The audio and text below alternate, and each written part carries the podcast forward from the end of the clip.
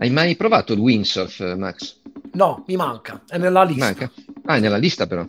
È nella lista, sì, qualcosa che Io ho provato, ho provato un paio di volte, non molto, devo dire la verità. È stato abbastanza divertente, è, è difficile all'inizio, eh? Eh, certo. Cioè, perché bisogna trovare l'equilibrio. Bisogna imparare. Sì, bisogna imparare, ma delle volte non è immediatamente intuitivo. A me hanno detto in realtà che ho un buon equilibrio, cioè che ho trovato velocemente il modo di bilanciare il mio peso in risposta Certo, al movimento devi dell'acqua. Sentire, devi sentire la- il rapporto con la tavola. la, la difficoltà è che la tavola non è appoggiata su qualcosa di solido, ma sull'acqua, Eh. no? e, e quindi si muove in continuazione, cambia continuamente quello che devi fare. È una cosa che anche in economia eh, avviene un po' così, no? cioè lo scenario su cui ti appoggi è in continuo movimento, quindi Certo. in realtà quello che devi fare è sempre sbagliato, cioè devi correggere continuamente. Certo, però nella metafora questo windsurf sul mare mi fa capire quasi che devi essere tu ad adeguarti all- all'onda poi, voglio dire. E non la regoli tu l'onda. La ro- l'onda no, l'onda ovviamente non la puoi regolare, Come il vento solo- sulla, sulla barca a vento. puoi solo gestire la tua esistenza so- sopra eh, l'onda, la marea o, o quello che è. Però hai detto anche bene un'altra cosa, devi tu gestirti. Devi governare Allora, quello che sta succedendo. allora, se adesso lanci la sigla, che sigla metti questa settimana? Che tutte le settimane cambi sigla, io non lo so. Guarda, non ne parliamo, non ne parliamo che mi fa impazzire, non le voglio neanche sentire perché sei proprio l'anticomunicazione per eccellenza. Dovete sapere che tutte queste robe le fa lui, io non c'entro nulla perché proprio è contro le regole. Mettiamo sta sigla sperando che la sigla sia una sigla seria questa volta, eh. Economia per tutti. Conversazioni inclinate come questo muretto fuori bolla. Mm? Pota è un bel podcast, eh, con Danielo Gentile e Massimo Labbate. Ascoltatelo! Allora, io poi la sigla la sento dopo, quindi non, lo- non lo so. Metti, Va metti bene. allora. giusto. Ok, allora, il mare, il vento. Il mare, il vento, devi governare tu e allora ti dico, oggi Max, io ti do le chiavi Mhm. per governare, ma non soltanto politicamente, anche la politica monetaria, governare tutto come un re, Ok, perché ci sono tante cose da gestire, no? certo. C'è da gestire l'entità del debito, c'è da gestire il costo del debito, c'è da gestire la situazione inflazionistica, c'è da Le entrate gestire la, anche, eh? le entrate, la eh, quanti- insomma. le Lasciami entrate, qualcosa. eh. la, la quantità di tutto ti lascio, ti lascio tutto, la quantità di spesa pubblica, il tasso eh, che viene riconosciuto ai risparmiatori, che, che costituisce un incentivo al risparmio. Ma, ma che chiavi mi stai lasciando? Di, di una banca, di un paese, di, di che, di che roba stiamo parlando? Diciamo, diciamo di tutta l'Unione Europea, Ah, cavolo, insomma, mazzo bello grande, eh. inclusa la vecchia Unione Europea, inclusa UK. Ci mettiamo dentro anche visto che questa trasmissione è tra Milano e Manchester. Certo. Quindi, posto che ovviamente se tu, per esempio, tieni i tassi molto bassi perché vuoi pagare poco il debito, allora a quel punto probabilmente la crescita magari eh, la, la spingi, ma fai salire anche l'inflazione e facendo salire l'inflazione danneggi i redditi. Eh, la coperta corta. E poi a quel punto, se hai i tassi bassi e l'inflazione alta, allora a quel punto il risparmio è disincentivato Sì. perché i rendimenti non ci sono. Insomma, si tratta di fare delle scelte. Allora, se tu fossi, come dire, in pieno potere per tutta l'Unione Europea, È come se a te ti dessi il potere della di- di- comunicazione, faresti dei danni incredibili. dei danni incredibili, Tutti i No, podcast, di, di- cambierei le sigle di le sigle di tutti i podcast. Vabbè, ma Diventerebbe, poi viene- diventerebbe lo standard della comunicazione. Quindi che, Eh, chissà, certo, magari- fai tutto tu e quindi è chiaro che lo stanno, un po' come le televisioni di Berlusconi, cioè, soltanto tu le fai. Vabbè, ovviamente in un momento inflattivo quello che farei è quello che si sta facendo, me l'hai detto più volte, devo alzare i Mm. tassi perché siamo in inflazione, no? Se non, ho- i- i- se non alzo i tassi l'inflazione va sotto. Va Quindi tu daresti, daresti priorità al rialzo dei tassi e alla lotta all'inflazione. Eh, In questo- certo. Eh, Da questo punto di Eh, vista, ma, l'abbiamo ma già- facendo, facendo così ti, ti limiti alcune cose. Eh, ad esempio, ti limiti, eh, direi, la possibilità eh, di realizzare la transizione energetica. Perché alzando i tassi freni la crescita, giusto? certo. E rendi il debito pubblico più caro. Siccome la transizione energetica è una cosa che bisogna fare per esigenza comune ed è difficile pensare che siano i privati a Però sulla trasformare transizione energetica, scusami, ti fermo un attimo. Non avevamo Sì. un po' di soldini, un bel po' di soldini da spendere già messi in cantiere in tutta l'Europa? Voglio dire, i soldi del PNRR, eh, in Italia, ma altrove eh, dovrebbero servire a quelli o no? Ci stanno e bisogna spenderli. Eh, uh, I soldi del PNRR eh. sarebbero finalizzati. No, no, sarebbero finalizzati a progetti anche di quel tipo, non solo. Certo, però voglio dire, eh, eh anche di quel tipo. Eh. Però anche qui chi ti governa o meglio mi governa perché tu sei, Chiaro, tu sei in Inghilterra tu sei governato non necessariamente eh, li utilizza nel modo corretto e poi questi soldi già stanziati, in realtà eh, si tratta di fare nuovo debito, cioè è, è, un accordo intergovernativo di accollarsi nuovo debito comune. Certo. cosa per cui qualcuno ha pensato che allora fosse una cuccagna di denaro. No, no, non lo è per niente, perché... assolutamente. Però comunque ce li, hai, ce li hai da spendere. Quello che mi verrebbe da pensare, visto che io sono il governante in questo momento, più che una questione economica, stare a pensare allo snellimento delle procedure burocratiche, perché per esempio questo è stato uno dei problemi su... Ah, vuoi creare, ho capito, vuoi creare disoccupazione. Sì, Nel... eh, eh, vuoi... ho capito, eh, da qualche parte dobbiamo pure iniziare, bisogna fare ah, le riforme. Su questo, su questo non c'è dubbio. Quello allora. che è molto importante acquisire è che per ogni eh, centimetro che prendo da una parte tolgo un centimetro dall'altra. No? Questo... Allora, chiariamo, se tu mi fai governare e quindi il tema non è solo economico, ma è politico, quello che io farei è quello che hanno fatto altre eh, democrazie, tipo la Germania tanti anni fa, farei un piano, ma purtroppo non si può fare perché altrimenti in Italia cambiano i governi, bla bla bla, però diciamo che sono io che comando. Per dieci sì. anni, per vent'anni farei le riforme. Stringere la cinghia, quindi farei stringere la cinghia a tutti in maniera indiscriminata, farei queste riforme soprattutto della giustizia e della burocrazia e del lavoro forse sul cuneo fiscale e ci rivediamo almeno fra cinque anni. La faccio facile, non è proprio così. Quindi stiamo tornando al tema taglio di spesa. Taglio di spesa. Quindi niente transizione energetica. Eh, eh, eh, ma nel frattempo comunque no, un po' la, dobbiamo, la dobbiamo, eh, l'ho capito, però la, la, dobbiamo fare qualcosina nel frattempo. Dobbiamo e allora cosa, allora cosa fai? Aumenti la pressione fiscale? E le risorse le prendi da lì con altre tasse. Vabbè, eh, a un certo punto arriveremo che me lo dici tu quello che dobbiamo fare, però. Eh? E tu mi dirai, no, no, ma io so. voglio, voglio eh, eh, ti sto, un, voglio dire, è un bel enigma. Non, è, certo. che, non è che Altrimenti, facile. se fosse così facile, ho capito dove arrivare. Perché, cioè. perché, poi noi da fuori, quando commentiamo, certo. noi non solo io e te, ma tutti coloro che commentano le, le scelte, le decisioni facile. strategiche, no? si può criticare qualunque scelta, perché ogni scelta ha un lato negativo. Le uniche che non hanno letto negativo sono quelle fatte in campagna elettorale, dove Infatti. si presenta soltanto però, l'aspetto. Su questo hai ragione, però quello che penso dia molto fastidio, soprattutto parliamo dell'Italia in generale, ma adesso sta accadendo anche in UK, è il fatto che io non so se i cittadini non accetterebbero dei sacrifici. Il problema è che uno. Io sono penso d'accordo. che io penso che i cittadini li, mh, accetterebbero pure, però vogliono guardare comunque alla classe politica più responsabile, che fa le cose che deve fare, che si te- non tagliare gli stipendi, perché abbiamo visto che tagliare gli stipendi o tagliare le, le, non, non, ha cambiato nulla, quello era soltanto populismo. Cioè, voglio dire, delle scelte un po', non dico a lungo termine, perché quelle a lunghissimo termine in Italia sono un po' difficili, perché l'hai detto, il tema è ogni quattro anni, bene che vada, devi vincere le elezioni. Io penso che questo sia uno dei grandi problemi, perché eh, molte cose, Beh, per esempio in Inghilterra non succede. Diciamo, il potere deve restare contendibile. Certo. No, il problema, scusami, no, no, non voglio dire, mm. voglio dire che siccome tu devi andare a raccogliere dei frutti e molte volte i frutti non li raccogli dopo 4-5 anni, ma li raccogli dopo 10, come è accaduto ad esempio a Schröder in Germania, che ha fatto una grande riforma, ma poi ha perso le elezioni e chi ha Vabbè, ha, tro- ha, trovato un ottimo lavoro. Ah, certo un ottimo anche padrone. Vabbè, torniamo a noi, stiamo, ci stiamo allargando.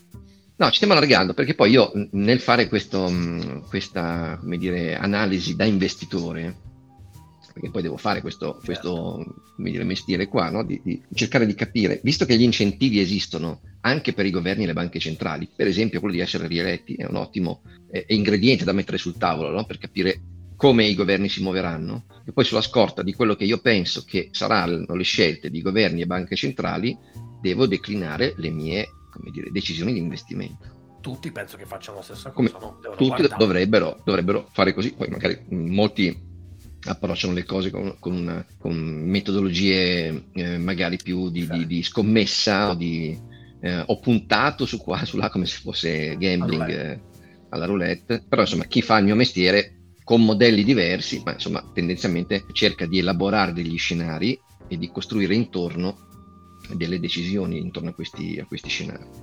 Allora, quello che penso io è che quello che ti ho evocato, cioè il tema della transizione energetica, sia un qualcosa per cui, anche per ragioni di impegni di lungo termine siglati, rappresenti un binario vincolante. Quando dici Possono impegni, cambiare... impegni di chi con chi?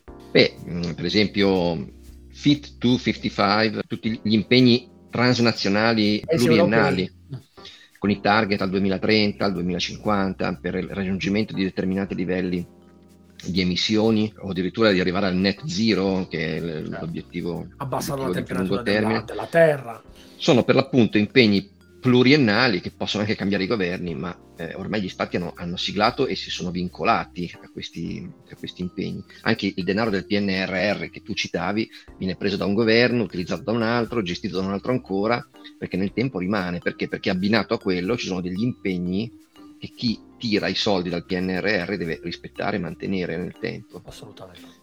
Quindi io credo che, a prescindere dagli incentivi elettorali, che i governi dei vari paesi europei potranno avere, questo progetto di spesa per la transizione energetica non sia rimandabile uh-huh. e non sia riducibile eh, e che debba essere considerato come un tema centrale di quello che accadrà nei nostri paesi nei prossimi anni, nel nostro continente. Insieme ad alt- almeno altre due voci importanti di spesa, che sono la difesa, perché abbiamo capito che negli ultimi decenni abbiamo delegato molto al fatto di essere in un contesto di pacificazione, di globalizzazione, con un partner molto forte. Oggi abbiamo scoperto che intanto non ci conviene mai dipendere da nessuno. Due anni fa si diceva che la Nato quasi quasi la dovevamo smantellare, cioè eravamo... Eh beh, c'era, c'era, Trump, eh, Trump ancora oggi... Eh, che si, si vuole ricandidare anche dalla galera, dice che la, la Nato tutto sommato lui la smantellerebbe. No? Eh, quindi sì, mh, mm, ci troviamo in, quella, in, questa situazione un po' paradossale dove da, da, dallo smantellamento siamo più ad allargarla alla Nato perché certo. alcuni paesi chiedono di entrare e è più viva che mai. Tutto grazie a Putin, dobbiamo ringraziarlo. Beh, da questo punto di vista sta facendo un lavoro, un lavoro importante, nel creare incentivi a sua volta affinché eh, altri paesi... Soprattutto poi con la, Finlandia, con la Finlandia, voglio dire, siamo a livelli proprio storici, insomma, una nazione che è sempre stata fuori da qualsiasi tipo, nonostante siano comunque abbia un, un lungo uh, diciamo confine con la Russia, è sempre stata fuori da tutto e addirittura chiede di entrare nella Nato guarda un po' quanto non serve questa Nato. È proprio per stare fuori da tutto, hai certo. capito che stare nella Nato ti lascia un po' più tranquillo. Quindi dicevamo abbiamo bisogno di spesa per la difesa, difesa sì. eh, perché eh, vogliamo beh, innanzitutto essere più attrezzati, ma probabilmente anche essere un po' più autonomi, perché in prospettiva comunque non è mai bello dipendere eh, dal tuo partner per quanto tu gli possa voler bene ed essere affiatato. E poi abbiamo il tema della tecnologia, che comunque questi semiconduttori su cui magari assisteremo a, a nuove pagine di scontri per il discorso di Taiwan, speriamo di no, ma temo che prima o poi accadrà, eh, abbiamo per i semiconduttori un, un'esigenza di, di, spesa che comunque va tenuta in conto. E qua stiamo parlando, Max, di centinaia, se non migliaia, anzi senz'altro migliaia di miliardi di, di euro a livello aggregato. E tutta questa roba ehm, non possiamo pensare che la facciano i privati, sei d'accordo? Beh, certamente la grande parte, hai detto, ha dato degli aspetti, cioè, voglio dire, la difesa è, è fatta dagli stati, non certo dai privati. Sulla tecnologia possiamo comunque parlarne, nel senso che comunque lì... Sì, però parte... diciamo il produttore, il produttore di chip sceglierà il fornitore certo. solo sulla base eh, della convenienza, se non gli dai tu degli incentivi di carattere eh, politico e quindi eh, degli incentivi economici nello scegliere un fornitore rispetto a un altro. Ed è un tema importante perché diventano sempre più importanti e sempre di più, ce ne sono sempre più bisogno. Quindi, Però per avere poi dei chip di qualità non basta semplicemente dire da adesso in poi tu compri roba europea. Okay. Devi anche garantire che la produzione europea sia adeguata in termini di qualità. Di, Assolutamente, certo. E, quindi mh, mm, devi portare investimenti affinché eh, dire, la tecnologia sia, sia adeguata a, ai tempi. No? Allora, tutti questi eh, investimenti di denaro pubblico faranno verosimilmente aumentare i livelli del debito. Sì. Non, non, non, possiamo pensare di operare una riduzione del debito in un contesto in cui abbiamo bisogno di spendere su tre voci cruciali. Una è quella della sopravvivenza del genere umano su questa terra, una è quella della sopravvivenza della eh, geopolitica europea in un, contesto, in un contesto geopolitico teso. E una è il futuro. E, que- e una è quella del, eh, del futuro e del, dell'essere al passo. La società in cui viviamo, certo. Su, su, quindi se, se, su tre voci cruciali abbiamo necessità di fare spese eh, aggiuntive per centinaia, migliaia di miliardi, eh, chiaramente eh, l'aspetto debito non potrà, che, eh, non potrà che crescere. Allora a questo punto considerato che la spesa, molti la chiamano la greenflation, quella che eh, è l'inflazione che arriva dalla, dall'esigenza di eh, fare investimenti sulla transizione energetica. No? Perché? Perché, forse abbiamo anche già detto, eh, eh si è costretto intanto a creare eh, nuovi impianti, a creare ridondanza, perché l'energia solare c'è soltanto nelle ore in cui c'è il sole e quindi devi avere anche impianti che producono energia quando il sole non c'è o quando il vento non c'è, o quando non ci sono tutti e due, l'energia nucleare non la vogliamo, quella lo farebbe in effetti. Quindi hai, hai un tema di inflazione che arriva dalla, dalla conversione verso energie rinnovabili e dalla necessità di fare grandi spese in materie prime. Pensa quanti metalli servono per l'elettrificazione della rete eh, di distribuzione energetica. Certo. Però transizione energetica significa anche sviluppo e lavoro, occupazione. Molto bravo, esattamente, sì sì. Eh, eh, però anche questo è, è debito, è debito no? buono, non è debito cattivo. È debito buono, d'accordo, perché però è inf- anche questo, stiamo parlando di inflazione, anche certo. questo è inflazionistico, perché più redditi, più lavoro, più distribuzione, più capacità di spesa. Eh, oggi uno dei problemi che abbiamo dell'inflazione è che per quanto ci lamentiamo dei prezzi, noi consumatori non stiamo alterando le nostre abitudini di spesa. Continuiamo a consumare come prima, ci lamentiamo dei prezzi più alti, ma non stiamo rinunciando a qualcosa perché i prezzi sono più alti. Stiamo non rinunciando... Solo, in certi mercati probabilmente siamo tipo quello dei viaggi, ci stiamo, stiamo continuando a viaggiare, forse stiamo viaggiando anche di più nonostante i prezzi stiano salendo. Questo è quello dal mercato che, che stavo seguendo. Sì, perché abbiamo un po' di accumulo di risparmi essere, che, sì. che, abbiamo messo da parte, abbiamo anche voglia forse di, di consumare dopo, dopo la privazione eh, degli spazi per consumare, l'incognita che magari accada di nuovo, di quindi nuovo, tanto, vale, tanto vale consumare adesso. Quindi in un contesto dove abbiamo probabilmente un rischio di inflazione più alto di prima, perché dobbiamo fare tanta spesa, avremo tanto lavoro, tanto reddito, faremo salire le materie prime perché se ne consumeremo tante, i, pre- i prezzi delle materie prime probabilmente saliranno. Beh, allora, dei metalli quantomeno, no? industriali. Anche il prezzo del petrolio, man mano che, come dire, andiamo verso la transizione energetica, stiamo anche dicendo che toglieremo investimenti. Ne vogliamo meno alla, alla, ricerca di nuovi giacimenti, eccetera. E anche qui mi pare che in un'altra puntata l'abbiamo già detto, un giacimento più lo svuoti e più è costoso estrarre ulteriore petrolio. Quindi verosimilmente potremmo anche avere, fino al momento in cui la transizione l'avremo completata, dei costi di energia che vanno salendo e anche questo è inflattivo. Allora, con tutta questa roba inflattiva sul tavolo, oltre al fatto che gli interscambi commerciali sono sicuramente meno fluidi di un tempo, visto che io da quello non compro, io da quello lì, a quello lì non vendo, eccetera, e anche questo è inflattivo, in questo contesto così inflattivo col debito che deve aumentare, come dicevamo all'inizio, come fai a contenere il costo di questo debito? Che i tassi a questo punto non potranno tornare a zero, dovranno convivere col fatto che un po' di inflazione rimane sul tavolo. Magari non alta come adesso, ma un po' di inflazione rimane sul tavolo. E allora come fai a contenere il costo del debito? Perché altrimenti rischi. È vero che avrai, come dire, questa spesa che si trasforma in lavoro, però hai anche un, un debito che già è molto alto, perché con la pandemia l'abbiamo espanso molto, e quindi hai una base di debito elevata che deve crescere a costi crescenti, non ce la si fa. E come ne veniamo fuori? Che questo riguarda poi un po' tutti, non è un problema italiano, cioè è mondiale. Allora, io continuo a, restare, continuo a, restare, convinto che sarà una miscela di tre cose. La, la prima è di imposizione fiscale, per esempio la transizione energetica è fatta di incentivi ma anche di disincentivi, cioè tassare chi fa emissioni di CO2 si trasforma in un incentivo a, a, a, a emettere di meno, ad accelerare su questo fronte. Quindi quella sarà una, una voce, penso, importante, quella di, di, dare delle ammende crescenti, delle imposte a chi, emette, chi emette CO2.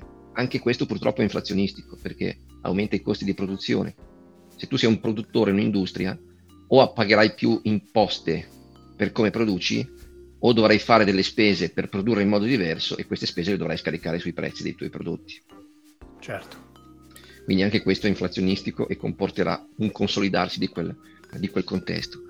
E poi l'altra cosa eh, che servirà, che verrà secondo me gestita, è quella di permettere all'inflazione di fare una parte del lavoro.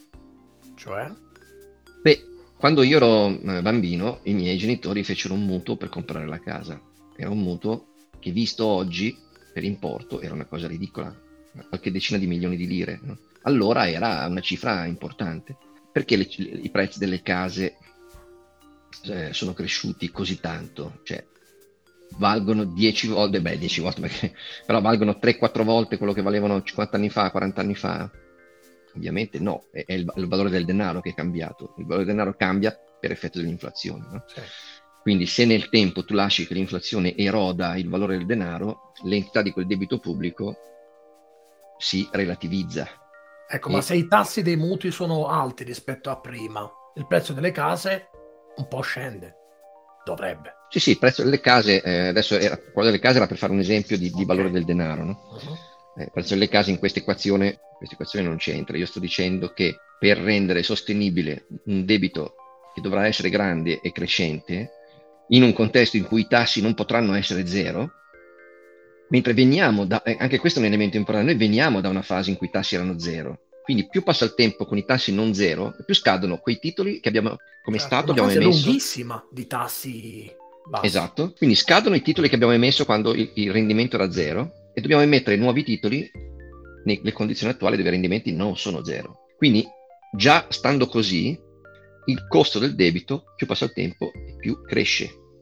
Se poi cresce anche l'ammontare di debito, come è destinato a crescere, come peraltro ha sempre fatto, tra l'altro, eh, a questo punto hai una miscela molto, eh, molto pesante. Sì. Molto pesante che si risolverà cercando di trovare, diciamo, dei sottoscrittori per il debito pubblico. E quando dico trovare intendo forzare. E quando dico forzare mi riferisco a banche e assicurazioni. Che sono i principali compratori di debito pubblico. Lo fanno perché devono rispettare dei requisiti di patrimonialità Peraltro abbiamo degli episodi recenti nel mondo bancario che suggeriscono che un inasprimento delle, delle condizioni di patrimonialità delle banche potrebbe essere per, perfettamente ragionevole e, e certo. compre, compreso, diciamo così, dalla, dalla base.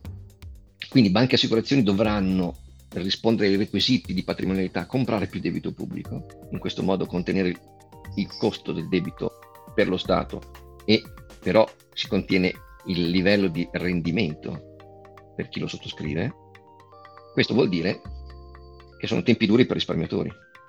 Assolutamente.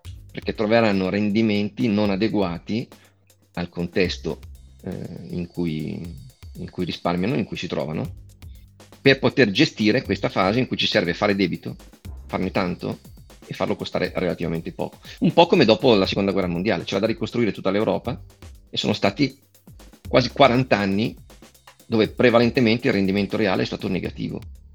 Però sono stati anche 40 anni di crescita, voglio dire. Quante volte abbiamo pensato che quando l'inflazione non c'era, la mancanza di quell'inflazione non permetteva la crescita? Cioè, voglio dire, sembra quasi che qualsiasi cosa accada ci lamentiamo. Ho la sensazione, il problema è che... È la proprio così, è proprio cioè così. Questo li... eh. Il giochino che facevamo all'inizio. Siccome l'equilibrio lo devi trovare su cinque pedane contemporaneamente, ce n'è sempre almeno una in cui non stai non c'è mai una situazione perfetta. C'è una situazione perfetta per determinate questioni o per determinate fasce, voglio dire. Se sei uno che deve comprare, deve comprare una casa e deve fare un mutuo, per vent'anni probabilmente hai avuto i mutui praticamente a tassi ridicoli, ma anche non solo la casa, anche voglio dire altri tipi di beni. Infatti, le banche ti vendevano prodotti di questo tipo, ma allo stesso tempo sì, era stagnante e, il resto. E, no? oggi hanno, e oggi hanno un problema inverso perché le banche americane che sono andate in difficoltà e quelle che sono in difficoltà latente hanno questo problemuccio che dopo tanti anni di tassi zero, dove aggiungere uno spread sul, eh, sul tasso significava aggiungere qualcosa tipo 0, e quindi facevano il mutuo all'IBOR o Euribor più 0,5 più 1%.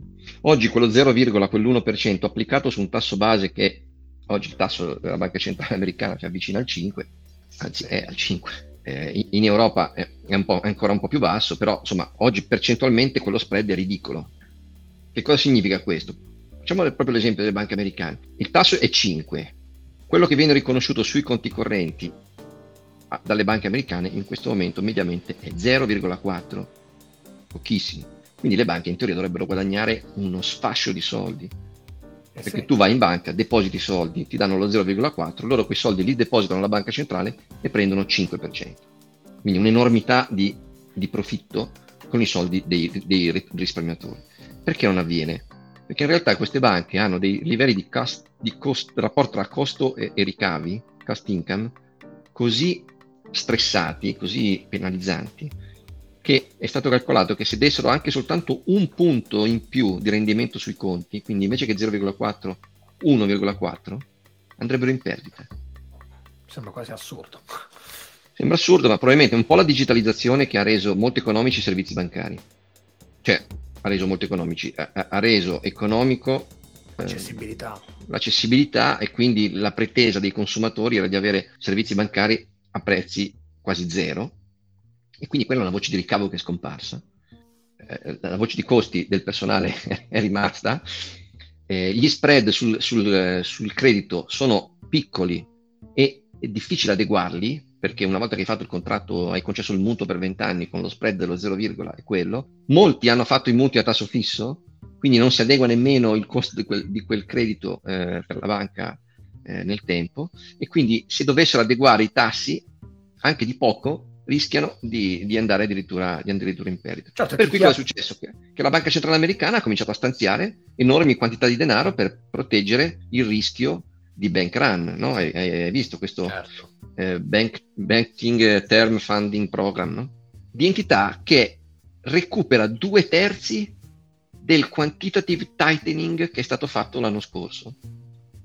Quantitative tightening è il contrario del quantitative easing. Le banche centrali avevano erogato liquidità per aiutare il sistema. Tutta questa liquidità è diventata la benzina su cui si è accesa l'inflazione. Allora hanno iniziato a fare il tightening, cioè a riassorbire questa liquidità nel riassorbire questa liquidità le banche sono andate in difficoltà, ecco che riaprono un intervento di emergenza che quasi cancella la mossa che hanno fatto nel 2022 per stringere la, la disponibilità di liquidità. Ma siccome quella stretta l'hai fatta per ridurre la benzina dell'inflazione, hai rimesso benzina dell'inflazione. Eh sì, di nuovo. La conclusione di questo ragionamento, la morale, siamo partiti dal windsurf, dalla tavola di windsurf, la capacità di... La conclusione di questo ragionamento è che l'equilibrio nei prossimi anni per gli investitori sarà molto precario.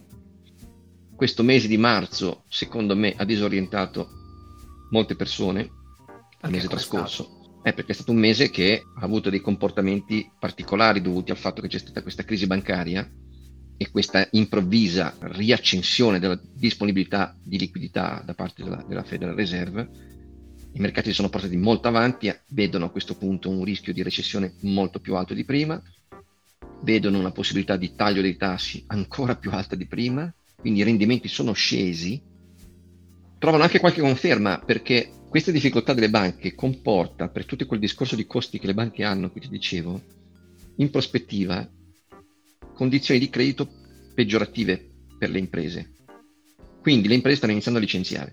Sì e questi licenziamenti sono una conferma che potrebbero arrivare finalmente i tagli dei tassi. Quindi il mercato si è comportato in maniera anomala, vede la recessione e quindi la borsa sale. Questa roba disorienta, per quello ho voluto fare una, una puntata un po', un po', più finanza per tutti invece che economia per tutti, però partendo dai, dai, dai, dai criteri di economia reale. Staremo a vedere, insomma. Non lì... so se ti ho confuso, secondo me in questa mezz'ora ti ho confuso le idee più di quanto non le avessi confuse certo, prima. ma su finanza ci vai proprio alla grande perché con finanza in 5 minuti sono confuso. No, voglio dire, comunque ho capito tutto il, il ragionamento che hai fatto, è chiaro che è un ragionamento che non porta a conclusioni. No, la conclusione è che eh, eh, eh, io potrei sbagliarmi in questa diciamo, analisi, però la, la mia convinzione resta che di tutte le varie voci che abbiamo detto all'inizio, dove devi trovare dove stare, quella che domina perché non la puoi modificare è quella della spesa. Sì. Anche perché abbiamo una popolazione che sta invecchiando in tutta Europa e quindi anche dal lato welfare, secondo me sarà difficile che tagliamo la spesa, no? Dovremo, la dovremo aumentare. E quindi poi tutto il resto mi arriva di conseguenza. Potrei aver sbagliato l'assunzione iniziale, naturalmente. Potrebbe okay. essere che a un certo punto decidiamo diversamente, però vedremo. Più spesa per tutti, insomma. Più spesa per tutti. Sembrerebbe il, alla prossima puntata abbiamo fatto finanza per tutti, non lo sapevo come sempre, mi ha portato da, da Windsurf, mi ha portato alla finanza per tutti e me, lo, e me la tengo. Allora, prossima... se questa mezz'ora vi ha confuso abbastanza le idee, ricordatevi di divulgarla eh, perché possa di- confondere le idee anche ad altri, anche su, ad altri sui social che, network. È quello che vogliamo noi, fatecelo sapere. Poi se siete più, più confusi siete, più ne parleremo di questo perché pia- mi, ci piace, all'alieno piace un po' entrare nelle vostre teste. Ciao a tutti. Ciao, al lunedì prossimo. Economia per tutti. Conversazioni inclinate tra Milano e Manchester con Massimo Labbate e l'alieno Gentile.